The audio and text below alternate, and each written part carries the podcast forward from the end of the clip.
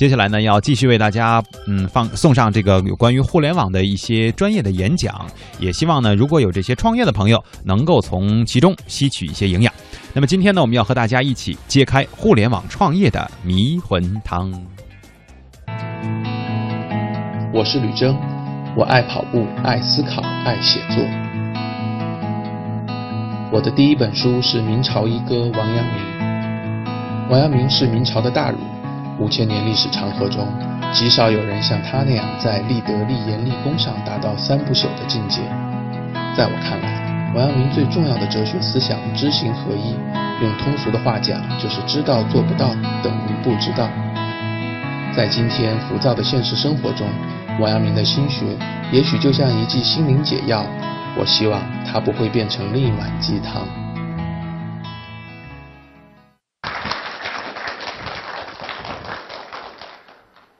大家好，我叫吕征，我干过媒体，写过剧本，也出了几本书。其中一本比较有名的叫《明朝一哥王阳明》，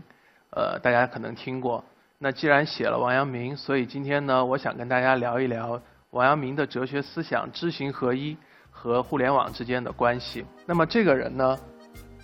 是我小时候最崇拜的一个音乐人，他叫何勇。如果有喜欢摇滚的，可能会知道这个人，号称魔岩3杰之一。那现在他销声匿迹了，因为一些你懂的原因，他只出了一张专辑，后面的专辑就不能再被发行了。但是呢，懂摇滚的人都知道，何勇是中国摇滚史上一个绕不过去的里程碑。那为什么要提他呢？因为我感觉在我的有生之年，可能再也听不到像他的《垃圾场》还有《姑娘漂亮》这么纯粹的一些呐喊，以及这么清澈的眼睛，因为我们这个时代已经变了，因为我们这个时代崇拜的是另外一个人，就是马佳佳。我们这个时代很搞笑啊，表面上看好像没有任何一个意识形态来主宰所有人的思想了，但是你仔细想想，你会发现其实每个人，绝大多数人还是被一种思想价值所奴役。那这种价值观就是金钱至上。小时候呢，我读过一个故事，故事的主人公是一个叫罗汝芳的明朝人。那罗汝芳呢，有一次和自己的小伙伴一起去看一个前辈，这个前辈他非常有地位，然后又有权势，而且钱多的花不完。但是呢，他已经到了生命的弥留之际，患了重病。罗汝芳和他的小伙伴进去的时候，这个前辈看着罗汝芳，又看了看他的小伙伴，一句话都说不出来，只是一个劲的叹气。那两个人就大失所望，以为这个人之将死，其言亦善，一定会听到一些与众不同，或者说能让他们一下就能开悟的一些话，但是没有，一句都没有。那在回去的路上，罗汝芳就对他的小伙伴说，如果说有一天我们像他一样也科举登第，仕途顺风顺水，甚至入阁拜相，我们死的时候会不会也是这样一直叹气呢？然后他的小伙伴说，可能也会这样叹气。那罗汝芳就说，既如此，我们一定要找一件不叹气的事去做。那当时这个故事对我触动比较大的呢，就是他的最后一句话，就是选一个不叹气的事情去做。这个不叹气的事情呢，也许不是多了不起的所谓的改变世界的事情，因为我们看20世纪的历史会发现，很多所谓想把人类带入天堂的一些梦想，其实最后都把人类引入了地狱。那等到了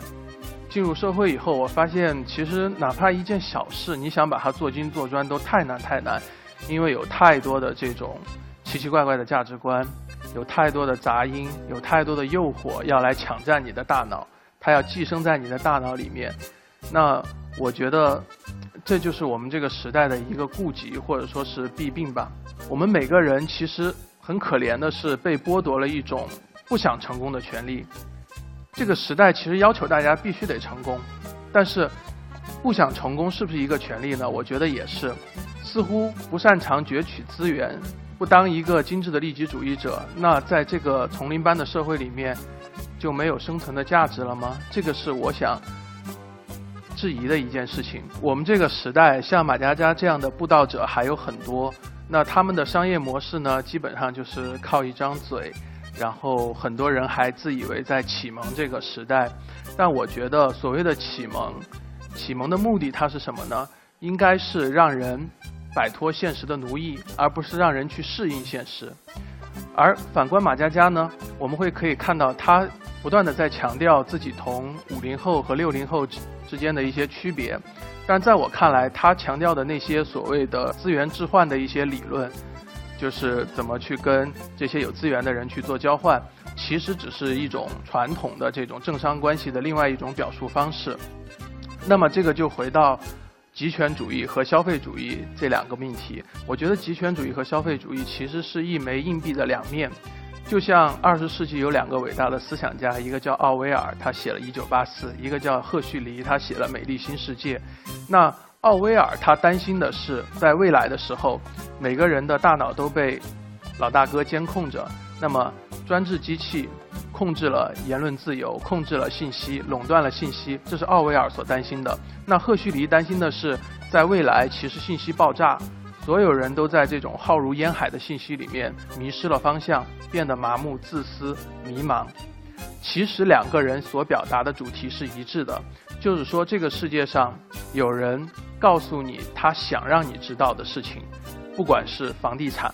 还是互联网。那话题又说回来，其实逐利是没有什么太大的错误的。我今天要讲的知行合一呢，它的提出者王阳明也是在传统的这种重农抑商的古代中国第一个给商人题写墓志铭的大儒。但是我想说的是，请对这个世界的态度，就是索取的这一类人尊重一下另外一种立场和态度，那就是说我对这个世界的态度只是体验，只是经历，我对它不做任何改变，既不把它变得坏，也不把它变得我自认为好的。就像最近网络上流传的这个窦唯的那张照片，我觉得窦唯就是一个自食其力、安安静静的艺术工作者，他沉浸在自己的艺术世界里面，为什么要去打扰他呢？为什么要去质疑他的生活方式呢？这个是我无法理解的一件事情。那之前我在媒体工作，在创业家，我在中关村大街上就见过很多疯狂的小孩。这些小孩呢，他们的产品一个代码都还没有，就妄图靠摇唇鼓舌来扎到一笔钱，扎到一笔投资。当然这种精神固然可嘉，这种创业的精神，但是有时候看着还是感觉好像被灌了迷魂汤，感觉催眠了似的。那其实这个问题就是大家听过的比较多的一句话，就是说人的痛苦本质上是源于欲望大于能力，读书太少而想得太多。那么在古希腊呢，人们的生活目标是追求人的完美，但是到了今天，现代人则一味追求物的完美，甚至把自己变成了物，把生命变成了财物的附属，于是存在就被占有所支配。说到底，你占有了物，失去的其实是自己。所以存在主义者说，拥有就是被拥有。那么佛教里面有一个命题，就是因缘和合。什么叫因缘和合呢？就是它涉及到一个大多数人生活在一个所谓的假我之中。什么叫假我呢？假我就是指你的人际关系，你的思想观念，你的社会地位，你的职业，这些所有东西都是假我。为什么叫假我呢？因为它不常在。不常在就是说，这些东西都是依赖特定的一些因素聚合到一起的，而当这些条件坍塌和消散的时候，你的假我也就随之灰飞烟灭了。所以说佛教其实让人追求的是一种真我的这样的一个状态。那就又要说到这个时代大家比较崇拜的一个人了，那就是乔布斯。乔布斯呢说过一句话，你的时间有限，所以不要为别人而活，不要被教条所限，不要活在别人的观念里，不要让别人的意见左右自己内心的声音。而最重要的是呢，要勇敢地去追随自己的心灵和直觉，只有自己的心灵才知道你最真实的想法，其他一切都是次要的。那人人生而自由，但是无往不在枷锁之中。为什么呢？因为就是没有摆脱一种观念上的一种束缚。那如何摆脱这种束缚呢？我认为就是一个读书思考，或者说反求诸己，跳出梦幻泡影般的俗世苦乐，点燃你的自信之光。有一个诗人叫穆旦，他也是我比较喜欢的一个诗人，当然他跟金庸也有一些姻亲关系。穆旦写过一首诗说，报纸和电波传来的谎言胜利地冲进我的头脑，等我需要做出决定的时候，就发出恫吓与忠告。几十年过去了，这首诗依然不过时，只需要在报纸和电波后面再加一个手机。去年有一本书叫《信息简史》，这本书我认为它最有价值的部分是定义了所谓的信息疲劳。什么叫信息疲劳呢？这个作者给出的解释是，因为暴露在过量的信息当中而导致的漠然、冷淡或心力交瘁，尤其只试图从媒体、互联网或工作中吸收过量的信息而引致的压力。信息其实不是智慧。那有一句诗我比较喜欢，就是诵经3000步，曹溪一句亡。曹溪这个人，如果懂一些佛教史的，可能知道他是六祖慧能。六祖慧能是一个不识字的和尚，但是他的思想深度可能常人真的难以企及。这就是我想表达的一个观念，就是说古人也是这样去分类的，就是把学问分为心性之学和道问之学。心性之学就是你要关注自己的哲学观、价值观层面的一些东西，而不是去获取越来越多的知识。那我们把智慧这两个字拆开，智呢是通过做加法得来的，博闻广智，而慧则是做减法，去除盖在真相上面的东西，看清事物的本来面目。一个是看到事物的不同，一个是看到事物的相同。那其实在这样的一个互联网时代，我认为看到事物的不同其实是一种更重要的能力。那么既然提到乔布斯，我们知道苹果打败了一个最大的手机厂商是诺基亚。其实我们不要小看诺基亚，诺基亚是在苹果出来之前所有的手机厂商里面对用户体验研究最深的一家。他在全球有一个700人的用户体验的一个分析团队，不断的去做一些调研，不断的去制定一些新的方案。他会告诉这个决策部门，就是说老人喜欢什么样的手机，小孩喜欢什么样的手机。所以诺基亚是一个迭代速度非常快的手机厂商，有各式各样的手机，适合不同年龄段的人、不同定位的人。但是苹果出来以后， iPhone 说我就一个 iPhone， 唯精唯一，我就黑色和白色。他把一件东西做到极致，做到简约，做到极限，所以打败了一个做了那么多手机的一个诺基亚。那这个就像一个人的目光，人的目光呢总是朝着外界的，对自身的了解反而很少，囿于3000世界的假象之中。有鉴于此呢，今天我们要讲的王阳明，他提出的最重要的一个观点就是让人跳出意识的层面，站在心体的层面来俯察意识。我不知道大家喜不喜欢看美剧或者英剧，我个人比较喜欢的一个英剧叫《黑镜》。《黑镜》其实表达的一个主题就是说，大部分人其实是生活在一个虚妄的意识形态里面的。这个意识形态不管是东方还是西方啊，不管是马克思还是马克思韦伯，这些都不重要，它重要的就是你在这个意识形态里面打转，转了一生。那其中有一集呢说的是，在未来人的记忆可以被一个 U 盘所拷贝，你可以通过这个 U 盘来回放你的记忆。这是一件很恐怖的事情，因为记忆这个东西其实是一个比较势利的东西吧，就是说记忆它总是喜欢把对你刺激最强烈的那一部分保留下来和沉淀下来。你对幸福的回忆细节是很模糊的，但是如果你在青春年少的时候失过恋，你在青春年少的时候创业失败，那种打击对你的这种记忆是非常非常的深刻，你是很难去把它遗忘的。那长此以往呢，其实在你的记忆里面就沉淀了太多的这样错谬的、扭曲的、黑暗的一些回忆和价值判断，因为它可能只是当时那一时的一些强烈的场景，但是对于长远来看，或者你把这个空间放大来看，它未必是一些正确的一些判断。那么这些错谬的价值判断，你贪念的控制着你，你恐惧的击败了你，在这里面打转呢，一辈子都很难得到幸福。所以只有当人跳出了名利和权力这些世俗的价值排序，实现了内心的强大，泰山崩于前而面不改色，那么没有什么东西能欺骗和吓倒你。那个时候当你以这种出世之道再修入世之术时，只会无往不利。我举一个不恰当的例子，如果说你的价值排序就是认同喝茅台酒的人比喝二锅头的人更值得尊敬的话，那么你在遇到一个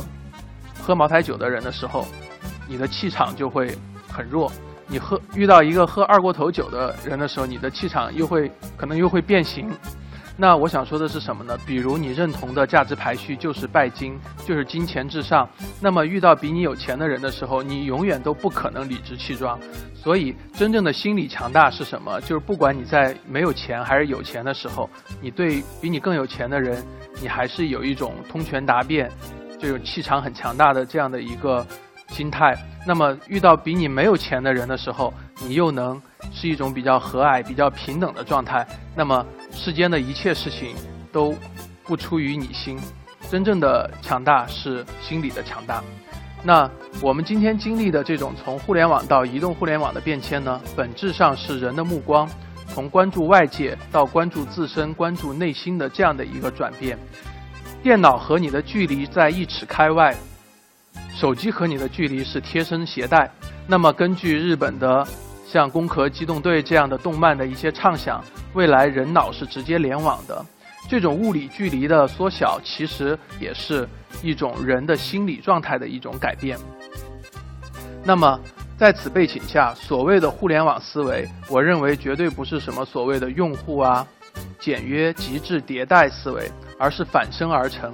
真实无妄不自欺。这个真实无妄不自欺是中庸的核心思想。如果说互联网它推崇的是分享和免费呢，那移动互联网的价值就在于内容和体验，越是了然于心，越是了然于人。因为天人合一，人同此心，构成你我以及构成这些桌椅板凳的微观粒子其实都是原子。那你把它分到无限细的时候，所有的东西都是一样的。那这个佛把人的心境分为大我、真我、明我和深我4个层面，也就是告诉大家，只有站在更高的层面，才能看到较低层面的事物，看清，然后理解，知心然后用心。由此可见，在心力上用功越多，外在施工的增长空间也就越大。最后呢，不是你跟着用户跑，而是用户跟着你跑。那么产品经理呢，是我们这个时代最热门的一个职位。产品经理往往是最了解用户需求的人。那么需求的背后呢，其实是人性。我再讲一个关于亚马逊创始人贝索斯的故事。贝索斯小的时候呢，经常在寒暑假的时候就去自己爷爷奶奶家去玩了。他爷爷奶奶呢在加州，然后他们参加了一个房车俱乐部，经常就很多人呼呼啦啦的一个车队就去到处旅行去了。那有一次呢，贝索斯就坐在这个他爷爷奶奶车的后座，爷爷在开车，奶奶在这个副驾驶上吸烟。贝索斯感觉穷极无聊，然后就看着这个外面的风景都快昏昏欲睡。然后这个时候他就想到一个广告，这个广告是一个戒烟的公益广告。这个广告里面说，如果你每多长时间抽一口烟，那你的人生将被缩短多少年。然后贝索斯穷极无聊，他就开始算他奶奶平均多长时间抽一口烟。然后他一算以后，突然像发现了新大陆似的，就说，奶奶，我算出来一个数字，如果你继续再这样抽烟的话，你会少活9年。然后他爷爷赶紧把车停了下来，然后把后面的车门打开，然后让这个贝索斯下车。那这小孩也知道自己肯定做错什么了，就很惊恐地看到他爷爷。他爷爷对他只说了一句话，就说，杰夫就是他的小名。慢慢的你就会明白，其实善良比聪明更重要，善良比聪明更重要，也更直抵快乐的本质。那这种由人格完善带来的快乐呢，其实是由内而外自然生发的，它本自具足，基本不需要外界条件的支持，就被王阳明称作真乐。那么大多数人呢，一事当前，往往都是脑子没动心先动，很容易被自己的情绪和欲望所控制，无法做出正确理性的判断。而人们做事之所以感到累，常常是因为他根本不喜欢这些事情本身，而是要事情背后的东西。比如说你读书为了考大学，上大学为了找工作，工作为了赚钱。那这样带着镣铐生活，当然不高兴，也不可能达到真正的快乐。那么有个社会学家叫马斯洛，大家可能听过，就是把人的需求像金字塔一样分为几个层次。马斯洛通过研究呢，发现那些自我实现的成功人士身上都有一个共同而显著的特点，即打破了二元对立和非此即彼的惯性思维，能够把游离甚至相互矛盾的事物整合进一个统一体。而这个呢，其实就是王阳明口中所说的万物一体。那回到我们今天演讲的主题，知行合一是检验互联网思维的唯一标准。不知道为什么，每次我一想到马佳佳，脑海中就浮现出梁武帝萧衍的故事。那萧衍这个人呢，是这个当时非常崇拜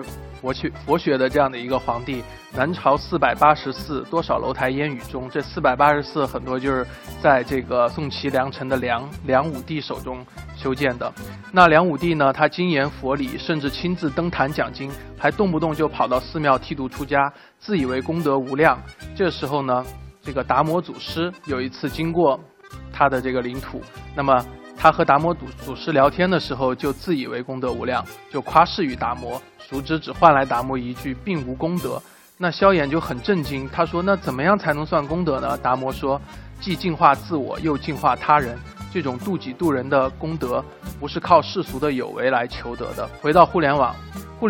不是工具，也不是思维，而是融于你行走坐卧待人接物的行事准则和价值信仰。它是对自由的向往，平等的热望，是对人类苦难不可遏止的同情。那么一切真理都在你心中，不假外求。所有的学问和学说，如果没有经过和它同样的体验，没有自得于心的话，对你来说就毫无价值。不用去倾听外界的那些所谓的专家学者，更不用去倾听马佳佳说了什么，一切都在你心中，天理就在你心中。因此，一切学问与人生哲理都要自得于心，否则一文不值。谢谢大家。